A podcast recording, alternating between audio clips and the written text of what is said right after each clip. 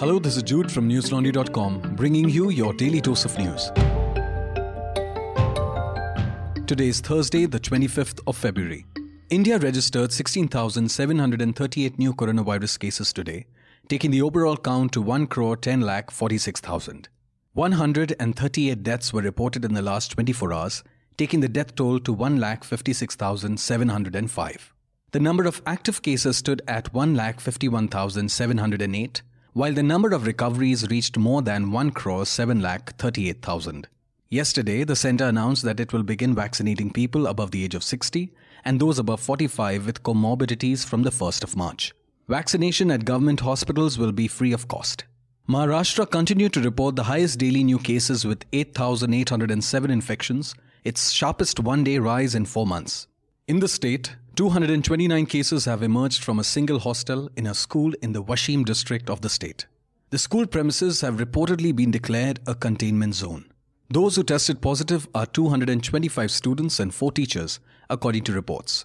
Asking people to follow COVID 19 appropriate behavior and safety guidelines, Chief Minister Thackeray had said he would observe the situation for a week to 15 days and then decide whether to impose another lockdown. Meanwhile, a government panel deferred its decision on granting emergency use authorization to Russia's Sputnik V vaccine, Hindustan Times reported. Hyderabad based Dr. Reddy's Laboratories, which had submitted the application for emergency use, was asked to come back with more data. Two days after activist Disha Ravi was granted bail, today activist Shantanu Muluk was granted protection from arrest till March 9th by a court in Delhi for his alleged role in the toolkit case. The activist had moved the Patiala House Court seeking protection from arrest on February 23rd. He, along with Nikita Jacob, was granted transit anticipatory bail for 10 days by the Mumbai High Court earlier on February 16th, after the Delhi police arrested Disha Ravi and had issued a non bailable arrest warrant against Muluk in the case. Additional Sessions Judge Dharmendra Rana granted him relief after the Delhi police said that it needed time to conduct further interrogation before filing a detailed reply to Muluk's anticipatory bail plea. Addressing the court during the hearing, Assistant Public Prosecutor Irfan Ahmad told the court that the police needed seven more days to file the response. Explaining that there was no objection in this, Advocate Vrinda Grover, appearing for Muluk, urged the court to extend the activist's interim protection in the meantime. The judge responded to this by saying that no coercive action be taken against Shantanu Muluk. Yesterday, a medical report submitted to the Punjab and Haryana High Court showed that Mazdoor Adhikar Sangathan president Shiv Kumar, a co-accused in the cases registered against activist Navdeep Kaur, has eight injuries that are more than two weeks old, the Tribune reported.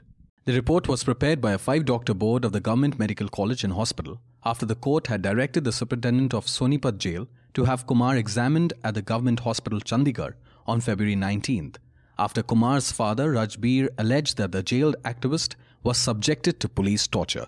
The report shows that Kumar suffered multiple fractures, torn toenails, and marks of physical abuse with blunt objects that are two weeks old. Kumar has alleged that he was also not allowed to sleep for three days and was mentally and physically abused in police remand. The psychiatric assessment said that Kumar appeared sad and distressed with occasional spells of crying and that he showed signs of post traumatic stress disorder like symptoms. Police records show that Kumar was booked on January 24th and arrested two days later. However, the family of Kumar, a 24 year old Dalit activist, has alleged that he was arrested on January 16th. The medical report said that Kumar was taken to Old Kacheri, Sonipat, after he was arrested and assaulted by seven people. The activist alleged that the police tied both his feet, lay him on the ground, and hit him on the soles. After receiving the report, the Punjab and Haryana High Court has sought a report of Kumar's medical examination.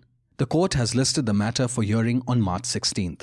It was only when the medical report was submitted that Kumar's condition became known as neither the activist's family nor his lawyers were allowed to meet him between February 2nd and February 20th. Anup Surendranath, a lawyer and executive director of Project 39, National Law University project on the death penalty, said that Kumar should not only get proper medical attention but also be released. Surendranath also called for fixing accountability for Kumar's torture he said, and I quote, Now the period of Kumar's custody is known and the duration of these injuries as per the medical examination map onto that period. An FIR must be registered against the police and criminal prosecution be launched against them. Unquote. Kumar and Navdeep Kaur were arrested in January on charges of extortion and attempt to murder after they mobilized workers near the Singhu farm protest site. In early January, Kaur and her colleagues from the Mazdoor Adhikar Sangathan staged a demonstration in the Kundli industrial area near Singhu outside a factory that had not paid wages to its workers. Kaur's family has alleged that she was sexually harassed in prison, even though the police have denied the claims. Since the farmers' protests began, the Delhi police have been intimidating and arresting activists who have supported the movement. The Toolkit case and the Navdeep Kaur case are examples of this. The two activists were sent to jail under serious charges like extortion and attempt to murder after an incident at Kundli Industrial Area on January 12th. But when News Laundry visited the site and asked the people, statements came out showing how the allegations of extortion and attempts to murder did not stack up. 35 year old Gagandeep, who owns the establishment, had a different recollection of the events from the FIR. He said, and I quote, We had no role in the incident. Whatever happened, it was between the police and them. They didn't even enter our company premises. They were outside the gate. They had sticks in their hands. Our guards didn't open the gate. They were outside and everything was recorded in cameras, which we gave to the police. They have nothing to do with our company. Unquote. Gagandeep claimed that he didn't know Navdeep or Shiv. He was in a hurry and was leaving in his car.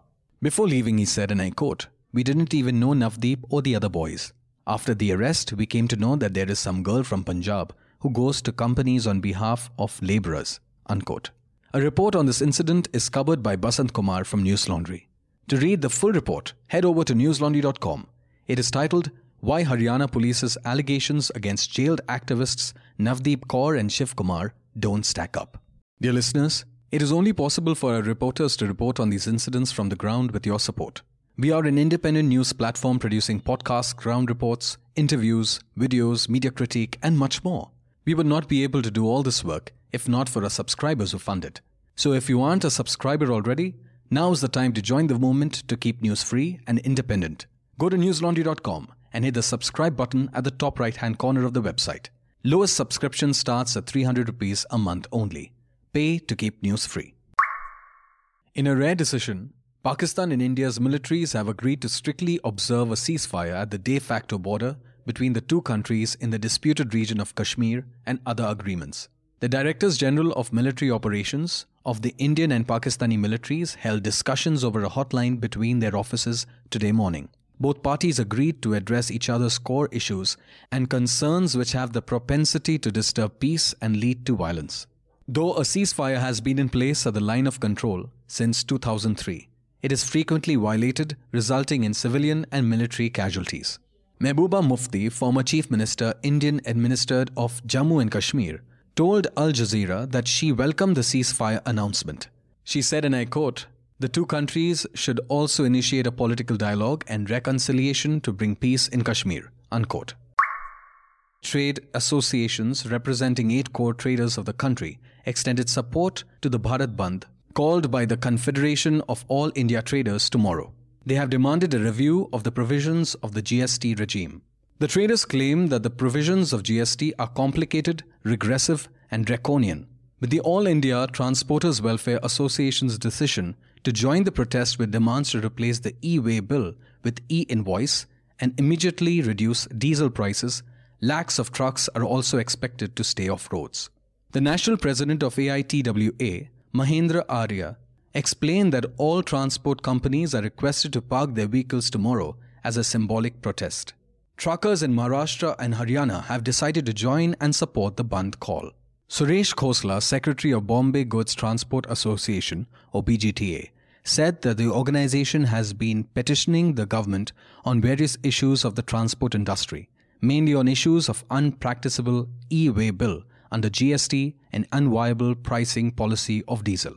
To know more about the sudden hike in fuel price, check out Vivek Kaul's opinion piece titled A 7-point guide to help you understand the fuel price hike on News Laundry website. Now let's move on to the international updates. Globally, COVID-19 has infected 112.5 million people and more than 2.4 million people have died of the infection. According to CNN, two separate teams of researchers have found a worrying new coronavirus variant in New York City and elsewhere in the Northeast. They said it carries mutations that help it evade the body's natural immune response as well as the effects of monoclonal antibody treatments. Genomics researchers have named the variant B1526. One team at Columbia University Medical Center, in a report that has yet to be published, wrote, and I quote, We observed a steady increase in the detection rate from late December to mid February, with an alarming rise to 12.7% in the past two weeks. Unquote. An illegal gold mine in Indonesia's Sulawesi island collapsed on nearly two dozen people working inside, killing three and leaving another five missing.